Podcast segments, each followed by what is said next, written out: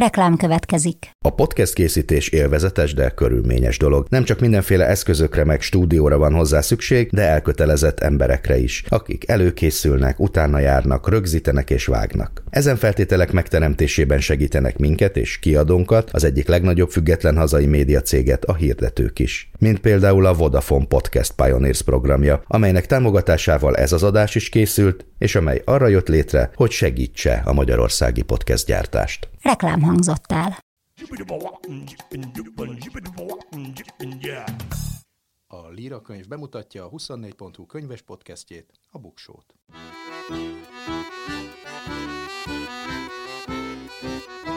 Ez itt a Buksó, olvasásról, könyvekről, mindenféle jóról. Én Nyári Krisztián vagyok. Ma az ifjúsági ismeretterjesztő könyvekről fogok beszélni, illetve fogunk beszélgetni Fodor Marcsival, annak apropóján, hogy most jelent meg a 20 rendkívüli magyar akit az egész világ ismer című könyve, de a könyvajánlóban is, a top 10-ben is ilyen könyveket fogok ajánlani, gyerekeknek, meg kiskamaszoknak szóló ismeretterjesztő könyveket, nem csak természettudományos, hanem társadalomtudományos témákban is, de mindezek előtt száz év magány rovatunkban folytatjuk a megkezdett témát, miféle kéziratok vannak, és mi is az a nyomdai kézirat.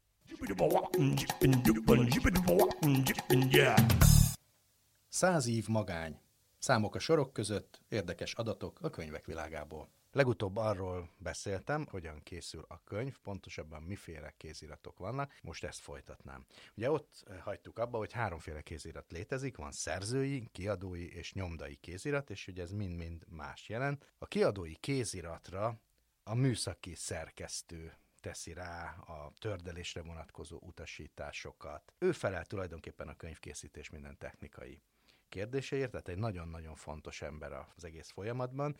Bizonyos értelemben ő felel a könyv szépségéért, a terjedelméért, ő tesz javaslatot arra, hogy milyen nyomdában nyomtassák ki. De még az ár kialakításában is döntő szerepe van, hiszen ő fogja tudni kiszámolni, hogy mennyi költség jelentkezik a műszaki oldalon, és az pedig már tudhatja a kiadó más munkatársaitól, hogy egyébként milyen személyi költségek jelentkeztek ő dönt a főszerkesztővel, vagy kiadó vezetőjével együtt, akár a szerző bevonása, vagy hogy nézzen ki a könyv, milyen legyen a tükör, vagy layout, milyen legyen a tipográfia, milyen betűtípusokat használjanak. De még a papír minőségéről is ő dönt, tehát a kézbefogott könyvtárgynak ő igazából a, a legfontosabb ura. A műszaki szerkesztői szakmában is vannak nagy legendák, meg sztárok, például ilyen Bezúr Györgyi, aki a magvető kiadónak volt 1960 és 2016 között, tehát 56 oldal, éven keresztül meghatározó műszaki munkatársa, és nagyon sokáig, hosszú évtizedekig műszaki vezetője. Eszterházi Péter azt mondta, hogy egy olyan könyv, amiben bele van írva valahol Bezúr Györgyi neve, az egy garancia arra, hogy az egy jó könyv, és minden szempontból értékes. Ő például, bár műszaki dolgokkal foglalkozott, minden egyes kéziratot elolvasott el, előre, hogy tudja, hogy ennek milyen tipográfiát, milyen formátumot javasoljon. De persze a műszaki vezető nem maga tervezi a könyvet, vannak könyvtervezők, akik ezzel foglalkoznak, akiknek odaadják, és a művészeti részét elvégzik ennek a munkának. Vannak kiadók, ahol külön művészeti vezető is van, aki csak a vizuális dolgokért felel. Persze ez kell egy kiadói koncepció, meg a szöveg mennyisége is döntő, vannak-e képek a könyvben, és a többi, de születik egy, egy könyvterv, egy design. Adott esetben ez csak egy keretrendszer, amit aztán majd egy tördelő szerkesztő fog véglegessé tenni. A kiadói kéziraton még többen dolgoznak, lehetséges, hogy grafikus is van, illusztrátor, fotós, ha van fotós, akkor van fotó előkészítő munkatárs is, hiszen ennek nyomdai minőségben kell megjelennie. Tehát előáll aztán az a valószínűleg PDF file, ami majd már nagyon-nagyon hasonlít a készülő könyvre, de még mindig nem az, mert például még egyszer egy második korrektúrára odaadják egy korrektornak, meg visszaadják a szerzőnek is, akik végig mennek és újra megtalálják azokat a hibákat, amiket nem vettek észre. Ez a nyomdai kéziraton készülő korrektúra megspórolhatatlan, ez tulajdonképpen a, a végső szemet jelenti. Korábban úgy történt, hogy a nyomda visszaküldte a kiadóba ezeket a hasáblevonatokat, ma ez már a kiadványszerkesztő programoknak köszönhetően a kiadóban történik, egy PDF fájl a végeredmény. Azt javaslom minden szerzőnek egyébként, hogy kinyomtatva is olvassa el, mert teljesen más hibákat fog megtalálni, mint hogyha a képernyőn nézi. Míg mindig használják, és amíg korrektorok lesznek, használni is fogják a különböző korrektúra jeleket. Lehet digitálisan is készíteni a korrektúrát, de nyomtatott verzióra egy nemzetközileg elfogadott szabályrendszer szerint vezetik föl a hibákat, ezekre rá lehet keresni, hogy mik a korrektúra jelek. Aztán amikor már ez is elkészült, és van egy általunk véglegesnek tartott nyomdai kézirat, akkor érdemes színmintát kérni a nyomdától, hogy úgy fogja kinézni, ahogy ezt mi megterveztük. És a legvégső pillanat, amikor a kiadó imprimálja a nyomdai kéziratot, azaz engedélyezi. Ugye régen az egyházi kiadványokra rá volt írva, hogy imprimátor nyomattassék, amikor megkapta a cenzor engedélyét, ma ez inkább egy műszaki feladat, de nagyon fontos, hogy legyen eh, imprimálva egy könyv.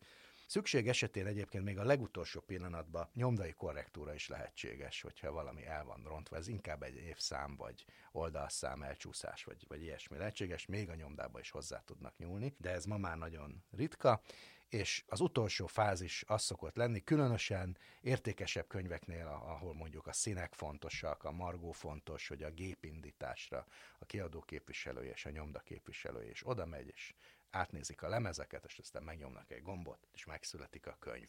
Még egy nagyon fontos információ, hogy beszéltünk itt a szerzői ívről, ez nagyon más, mint a nyomdai ív. A nyomdai ív az egy terjedelem számításnak az egysége szintén, de már oldalakban gondolkodik. 16 nyomtatott oldal, a könyv formátumától függetlenül egy nyomdai ív, ezért van az, hogy a könyv oldalainak száma mindig 16-tal osztható. És ezért van az is, hogy a 17. oldalra kerül be a könyvtári pecsét, mert a második ív elejére szokás tenni, hogyha valaki netán ellopná, és kitépné az első lapot, az ne legyen elég, hanem 16-ot, azt meg már nem teszi meg. Úgyhogy eljutottunk a nyomdai kéziratig, elindult a nyomtatás, majd innen folytatjuk. Könyvemberünk ezúttal Fodor Marcsi. A beszélgetés apropója az, hogy most jelent meg egy könyvet, 20 rendkívüli magyar, akit az egész világ ismer, de mielőtt ezekkel foglalkozunk, egy kicsit foglalkozzunk veled. Van egy idézet tőled, amit vagy egy könyv főszövegében mondtál el, vagy egy interjúban, ezt nem tudom, de szeretném felolvasni az első három mondatát, mert ez nekem nagyon tetszik, annál is inkább, mert közel áll hozzám.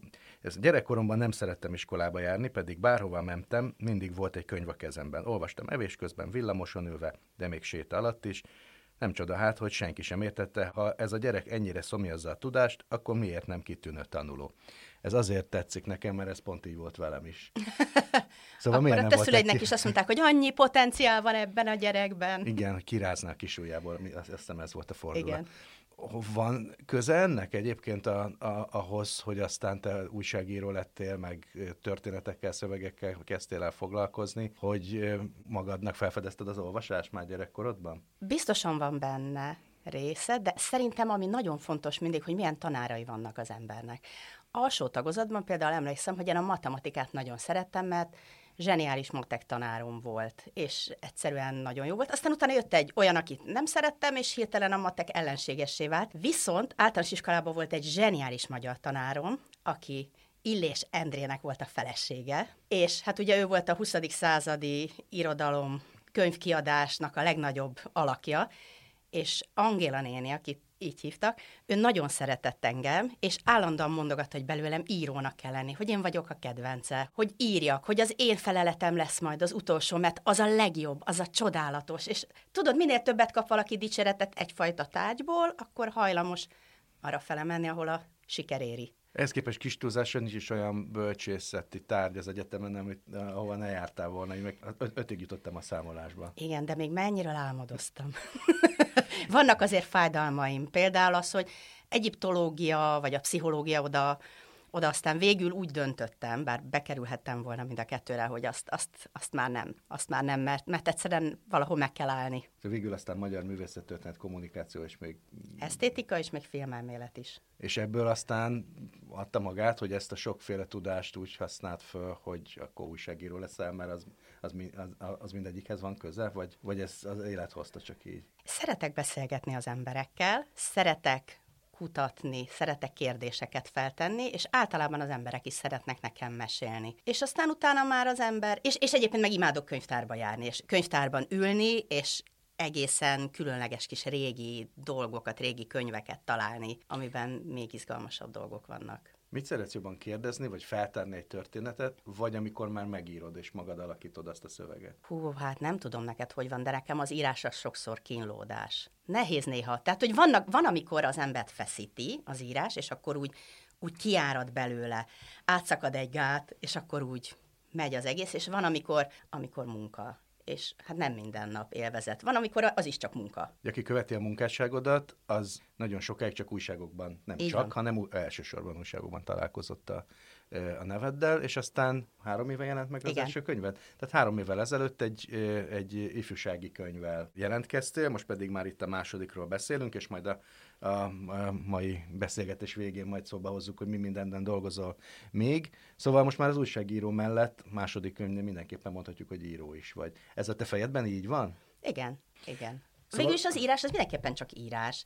Tehát, hogy annak idején, amikor én az eltére jártam kommunikáció szakra, akkor minket alapvetően politikai és gazdasági újságírónak terveztek. És én már akkor is tudtam, hogy én nem ezzel akarok foglalkozni, én női magazinokba akarok írni, ami egy azóta is eléggé lenézett szakma. De nekem az volt a véleményem, és én ezt mai napig tartom, hogy az ember bárhova írhat jó és színvonalas cikkeket, és akkor az nem őt minősíti, hanem a közönséget, aki nem látja meg esetleg abban a, a jót, vagy, a, vagy az értéket. Tehát, hogy mindenhova lehet értéket adni, és hogy erre igenis van igény, akár ha az ember a kiskegyedet olvassa, bár oda soha nem írtam, akár tényleg a blikket, ha te jó cikket írsz, amiben jó dolgok vannak, akkor egy olyan közönséghez is el tudod juttatni, akik egyébként lehet, hogy nem vennének a kezükbe egy könyvet, vagy egy olyan, vagy nem mennének el egy kiállításra, de ha olvasnak róla, akkor valahogy mégis kapnak valamit és ezeknek a lapoknak nagyon nagy szerepe van abban, hogy az emberek figyelmét irányítsák valahova. Igen. De tulajdonképpen erről szól az első könyved is, amin ö, ugye 50 elszánt magyar nőről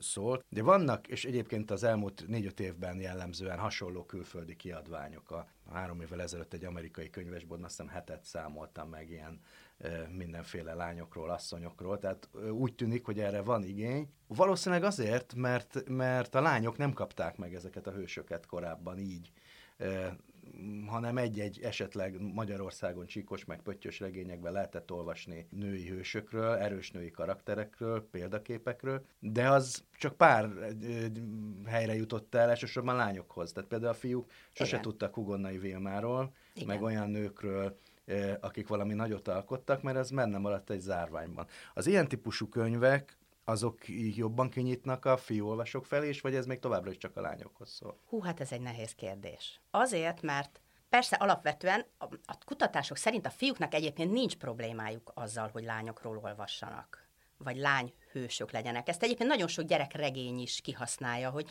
ezzel amúgy nincs gond, hogyha ez jól van. Tehát ott a Hunger Games például a, az éhezők viadala, ahol egy erős női karakter a főhős, és azt fiúk, lányok egyaránt szeretik. És hát egyébként is a gond az nem az, hogy csak a csíkos és pöttyös könyvekben voltak lányhősök, hanem hogy egyáltalán miért nem foglalkozunk azzal, hogy hogyan éltek a nők, mondjuk a történelemkönyvekben. Hát igen, kinyitunk egy történelemkönyvet, nem sok Nincs benne. szereplőről. Nincs benne, de még kevesebb van arról, hogy hogyan éltek akkoriban a nők. Tehát, hogy nekem a történelmoktatással mindig is az volt a bajom, már gyerekként is, hogy egy csomó izgalmas kérdésre amúgy nem ad választ, ami felmerül az ember, hogyan is éltek. Azt értem, hogy így háborúztak, meg olyan politikai harcok voltak, de hogyan éltek, mit csináltak, milyenek voltak a hétköznapjaik, és ezt egy kicsit elkezdjük kapirgálni, akkor ott azonnal felmerül a nők szerepe. Te tulajdonképpen azt írtad meg, amire kislányként kíváncsi voltál? Hogy azt hiszem, igen, az mindenképp benne ezeket volt. a neveket utcatáblákon, itt ott, ott de, de a tankönyvben meg nem volt róla semmi?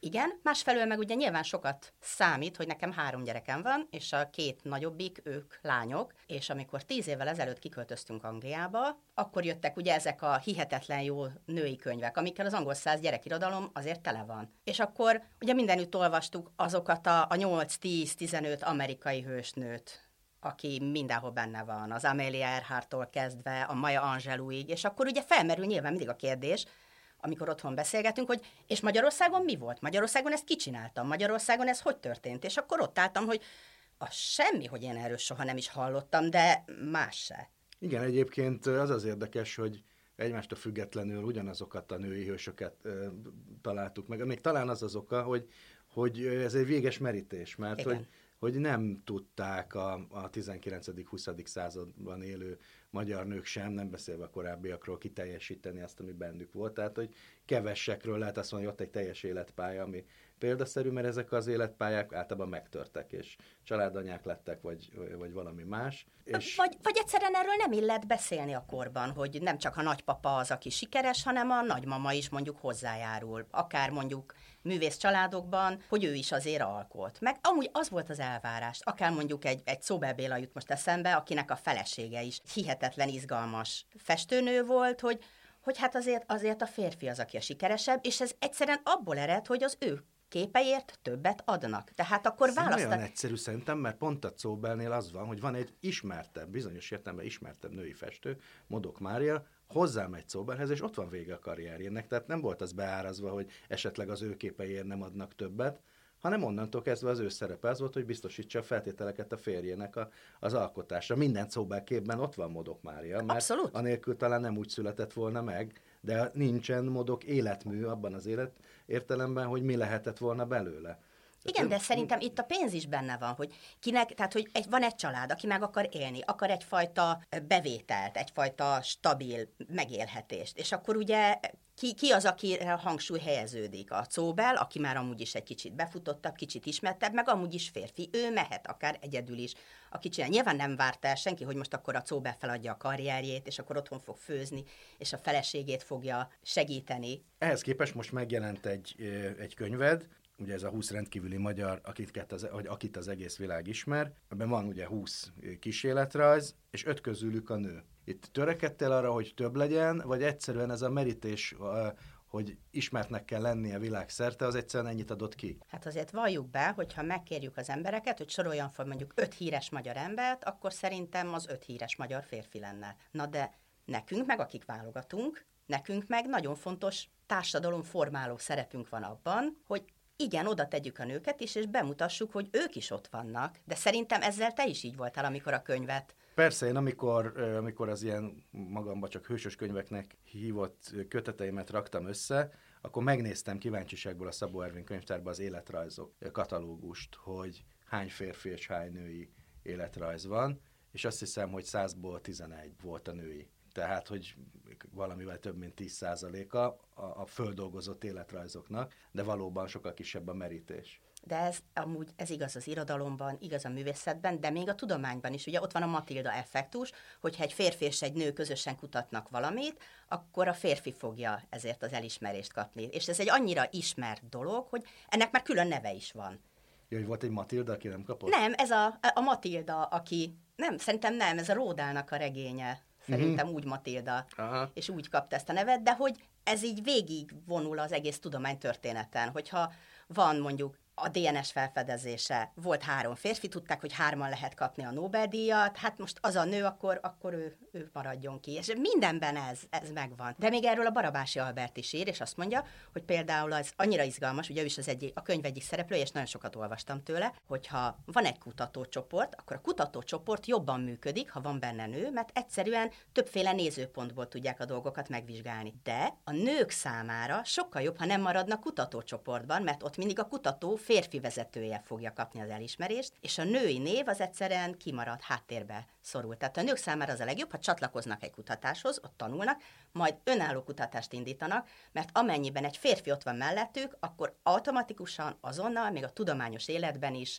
még a mai napig is, a 21. században is a férfi fogja kapni az elismerést. Ez egy, mi nem gondoltam erre, de, de, de, de biztos, hogy, hogy így kell lennie, főleg, hogyha Barabási Albert László ezt mondja, aki a ABC sorrendben megyünk, az első Igen. a könyvet szereplőinek. Hagy olvassam föl ezeket a szereplőket, és aztán beszélgessünk róluk úgy általában, meg talán néha külön-külön is. Barabási Albert László, hálózatkutató, Bíró László, a golyóstól feltalálója, Robert Kappa, fotós, Enyedi Ildikó, filmrendező, Gábor Dénes, Nobel-díjas fizikus, hologram feltalálója, Galamb József, mérnök, a Ford T-modell tervezője, Harry Houdini, a világ leghíresebb szabaduló művésze, Jókai Lajos, a modern űrhajósétel feltalálója, Karikó Katalin biokémikus, ugye az mRNS alapú oltás felfedezője, Kodály Zoltán zeneszerző és a róla nevezett Kodály módszer megalkotója, Lugosi Béla, a világ leghíresebb vámpírja, színész, Margaret Mahler, a pszichológiai megszületés világhírű kutatója, Maurer Dóra, alkotóművész,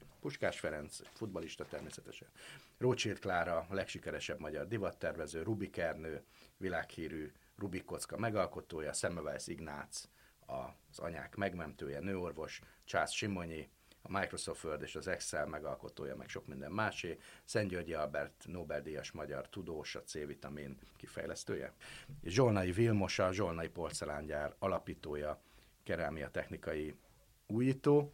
Ez azért egy nagyon heterogén társaság. Mi, a, mi köti őket össze? Az, hogy mindenki hallott róluk. Nyilván van, aki híresebb ezek közül, és akit az volt, még Puskást mindenki ismeri, de olyan is van, aki meglepetés ként ért sok ismerősömet, magyar ismerősömet, hogy ő például magyar volt, mert a nevét ismerték, mondjuk Margaret Mahler, hihetetlen pszichológus, mindenki tanul róla, és egyetlen egy pszichológus ismerősöm sem tudta, hogy ő egyébként magyar volt. Egyébként én sem tudtam valóban, nekem, nekem az meglepetés volt. Az volt a főbb szempontot, hogy ismertek legyenek külföldön is, vagy pedig az, hogy valami példaszerűt hozzanak létre? Hát az első az mindenképpen a híresség volt, és egyébként ott értek meglepetések. Mert ugye nyilvánvalóan az ember, amikor egy ilyen listát összerak, akkor nem 20 van, hanem 30, 40, 50, nagyon sok.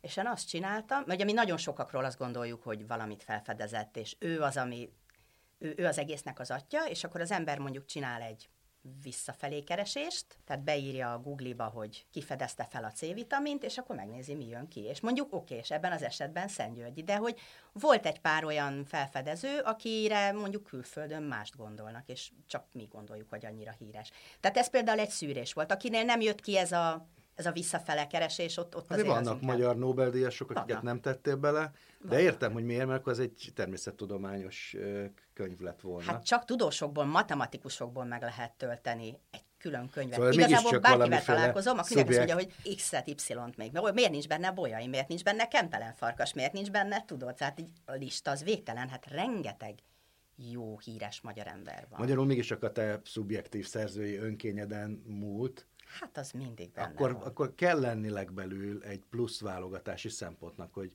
őt betetted, más meg nem, nem tetted be. Tehát nem csak a híresség, meg a, a példaszerűség, hanem valami másnak is kell lennie, vagy ezzel nem gondolkodtál? I, valószínűleg, mert igen, nekem, nekem aztán a végül ők tetszettek, ők álltak hozzá ők a közel. Meg tudod, az is sokat számít, hogy azt akartam, hogy mindenképpen változatos legyen, ne csak mondjuk matematikusok legyenek benne, vagy ne csak mondjuk pszichológusok, mert hogy, hogy valahol akkor ki kell közülük választani egyet. Azt akartam, hogy a könyv a gyerekeknek minél több dolgot mutasson. Hogy mennyiféle sok út van, és mennyiféle sok eredmény van, amit el lehet érni, és akkor ehhez az kellett, hogy, hogy sok, sokféle legyen, változatos. Vannak benne élők, meg vannak már nem élő szereplők, vagy hősök, hívjuk őket hősöknek. Tudatosan törekedtél arra, hogy, minden, hogy legyen ilyen is, olyan is, vagy egyszerűen tényleg a, a, az ismertség meg a híresség az kiadott egy listát, amiből válogattál? Hát jó, hogyha vannak a kortársak is.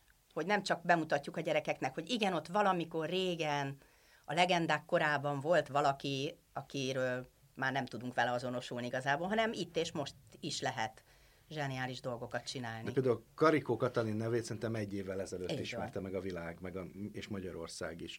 Hogy attól nem tartottál, hogy a még élőknél még nincs egy lezárult életpálya, hogy vajon ez az a pont, amikor egy ilyen mégiscsak példatárként is működő könyvbe be lehet őket tenni? Azt gondolom, ezt el kell engedni, mert lezárt életpálya sosincs, és ezt legutóbb a Black Lives Matter mozgalom bizonyította, hogy megvan, megvoltak ott is azok a elismert emberek, akiknek megvolt a szobruk, majd jött száz év, kétszáz múlva valaki, év múlva valaki, és azt mondta, hogy az illető az nem is volt hős, hát ő rabszolgákat tartott, vagy gonosz volt, vagy kihasznált embereket, és akkor a szobrát bárkinek bármikor le lehet Igen. dönteni, és attól még a tette, vagy amit elért, az attól még megmaradhat, mert nem gondolunk már rá hősként. Az egyik ilyen csoportosítás, az, ami adja magát ugye az, hogy élők és már nem élő hősök, de nekem feltűnt az is, hogy nagyon nagy arányban vannak olyanok, akik elmentek innen, és külföldön építettek karriert, de azért mégiscsak identitásukban magyarok maradtak, hogy ezt is a véletlen hozta, vagy, vagy meg akartad mutatni ezt a, az útját is egy életnek? Én ezen nagyon sokat gondolkodtam. Ugye ez egy nagyon gyakori kérdés, ami felmerül, hogy lehet-e valaki Magyarországon világhíres, vagy mindenképpen el kell menni. Tehát, hogy ez egy ez ilyen átok rajtunk. Benne, aki itt maradt. Nagyon kevés. De aztán arra jöttem rá, hogy nem, nem baj, ha az emberek elmennek hogy ezek az emberek attól lettek világhírűek, mert kimentek a világba, és megmutatták magukna, magukat egy sokkal nagyobb versenypiacon is. Ugye nyilvánvalóan mondjuk, ha azt mondjuk, hogy Rubik Ernő, mondjuk ha ő csak a magyar piacra alkotott volna a kockát, és eladott volna mondjuk 5000 vagy 10.000 darabot, akkor lehet, hogy az a játék egy 5-10 év múlva elhalt volna és elcsendesedett volna. De elment Amerikába, egy sokkal nagyobb céghez leszerződött, akik milliárd számra tudták ezt gyártani, egyszerűen mondjuk magyar üzemnek nem lett volna ekkora kapacitása ennyi játékot legyártani. Tehát, hogyha ilyen szempontból gondolkodsz, akkor ott van a Barabási, megint őt tudom mondani, aki azt mondja, hogy neki már az életében az is egy óriási különbség, hogy mondjuk nem Romániában volt egyetemen, és nem ott végzett, hanem Magyarországon, mert egyszerűen már a Magyar Egyetemen is sokkal több kapcsolata volt, és ugye ez a hálózatok. Attól leszel sikeres, hogy nagyobb hálózatot ismersz, megismersz olyan embereket, akik előre visznek. Kicsit a tartalmi részekről is beszéljünk. Egyrészt, hogy ezek monológok, egyes szám első szemében elmondott történetek, tehát ezek a hősök maguk beszélnek. Ezt eleve így tervezted, vagy egyszerűen a munka közben jött ki, hogy ez, ez így hatékonyabb vagy jobb megoldás? Ugye ez egy könyvsorozat, annak a harmadik része, az első, az első kötet az híres, általában híres emberekről szól, a második az híres tudósokról, és ez a harmadik a híres magyarokról, és az első két kötet az így íródott, de amikor mi ezt a szerkesztővel beszélgettük, akkor mi úgy éreztük, hogy ez nem biztos, hogy működne a magyar piacon, illetve hogy milyen fura lenne, hogyha ilyen kortárs embereknek én adnék dolgokat a szájába, amit nem is mondtak, és akkor megegyeztünk abba, hogy ez egyes harmadik szemébe lesz, mesélünk róluk. És aztán elkezdtem ezzel foglalkozni, és bele élni magam ebbe a, az, mindig az adott illetőnek a, az életébe, olvasni az életrajzukat, hallgatni esetleg az élőktől YouTube videókat, a vallomásaikat, és aztán leültem írni, és akkor ez így, így jött ki belőlem. És azt éreztem, hogy ez a legautentikusabb, amikor ők maguk mesélnek.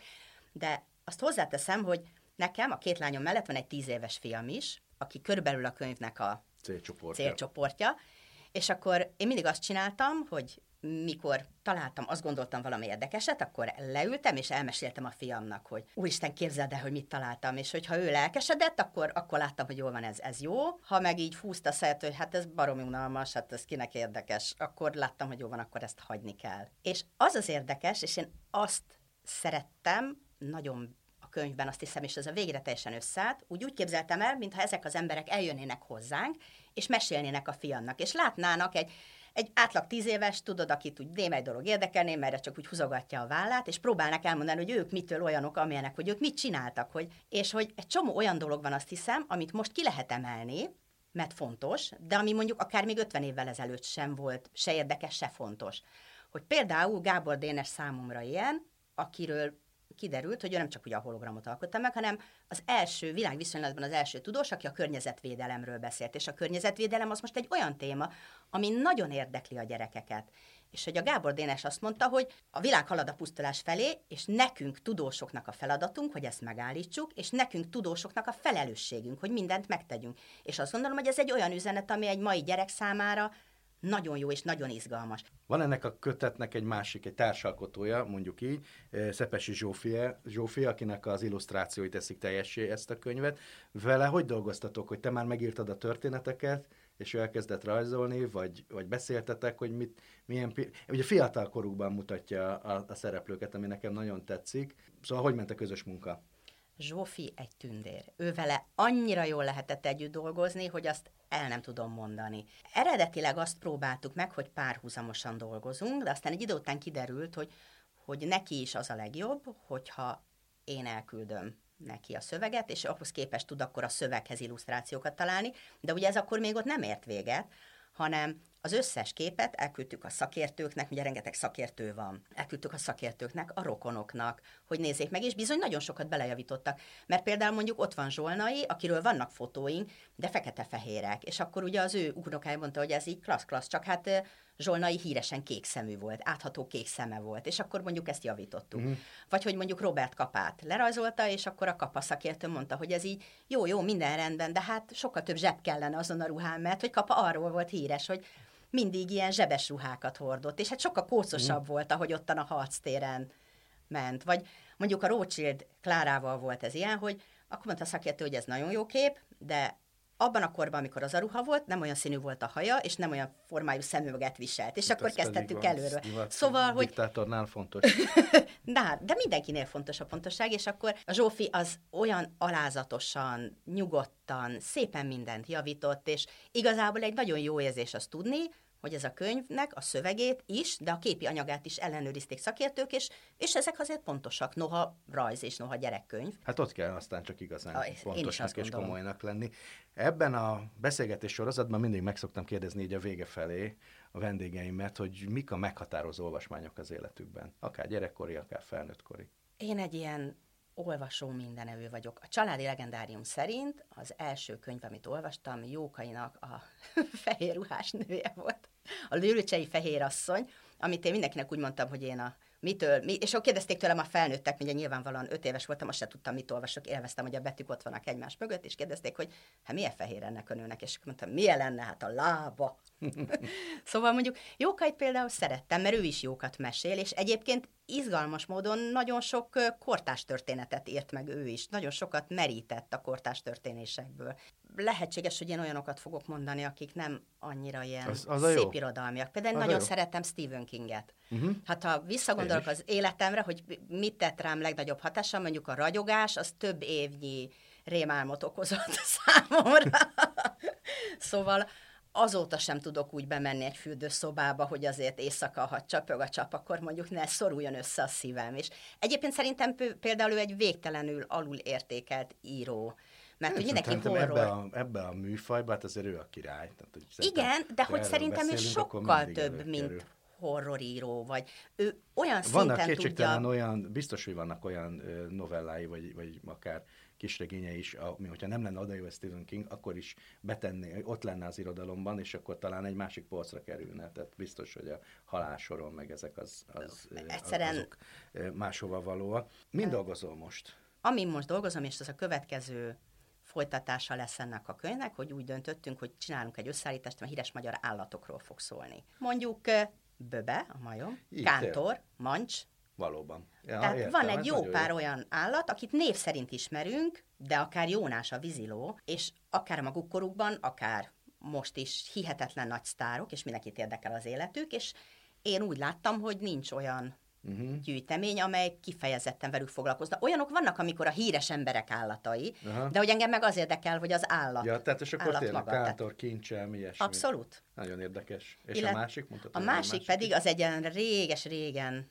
mint a rétes tészta, jó húsz éve még a nagylányom születése előtt mondtam, hogy én azt a könyvet meg fogom írni, az női művészekről szól. És egy olyan írás, ami kifejezetten a laikusokat célozza meg, és az ő, ő nekik akarja elmagyarázni, hogy ugye mindig ez a kérdés, hát hogyha olyan nagyon sok jó női művész volt, akkor hol vannak? Tehát aki igazán mm. jó, tudod, az, az úgy is kikerül, tehát azt mm. úgy is mindenki elismeri, és hát annak ezért nagyon-nagyon sok oka van, hogy ez miért nem történt meg, és hogy még mindig miért nem történik meg. És ennek az alapja egyébként, hogy én most már szintén jó húsz éve, van egy cikk sorozatom a nőklapja évszakokban, ahol elég rendszeresen és sokat foglalkozom női festőkkel, női szobrászokkal, képzőművészekkel, és egyáltalán a kérdéssel, hogy hol vannak a női festők.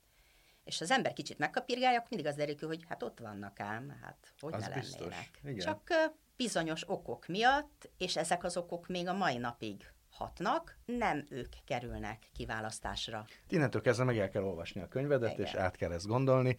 Várjuk a következő könyvet is, addig meg mindenkinek azt javaslom, hogy vegye meg 10-12 éves korú gyerekének Fodor Macsi legújabb könyvét. Köszönöm szépen, hogy itt Én voltál. is nagyon köszönöm.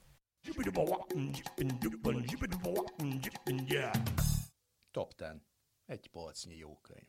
Ismeretterjesztő könyvek gyerekeknek. Ezek közül fogok ajánlani, és lehet, hogy át kell nevezni a rovatot, mert nem bírom ki soha, hogy csak tizet mondjak. Most 10 plusz 5-öt hoztam. Az első helyen két olyan könyv áll, ami már az én gyerekkoromban is meghatározó volt, de újabb és újabb kiadásaik jelennek meg. Albert Barrier egyszer volt sorozata. Két könyv jelenik meg vagy jelent meg nem olyan régen Magyarországon, de már el is fogytak, úgyhogy az újranyomásukat várjuk.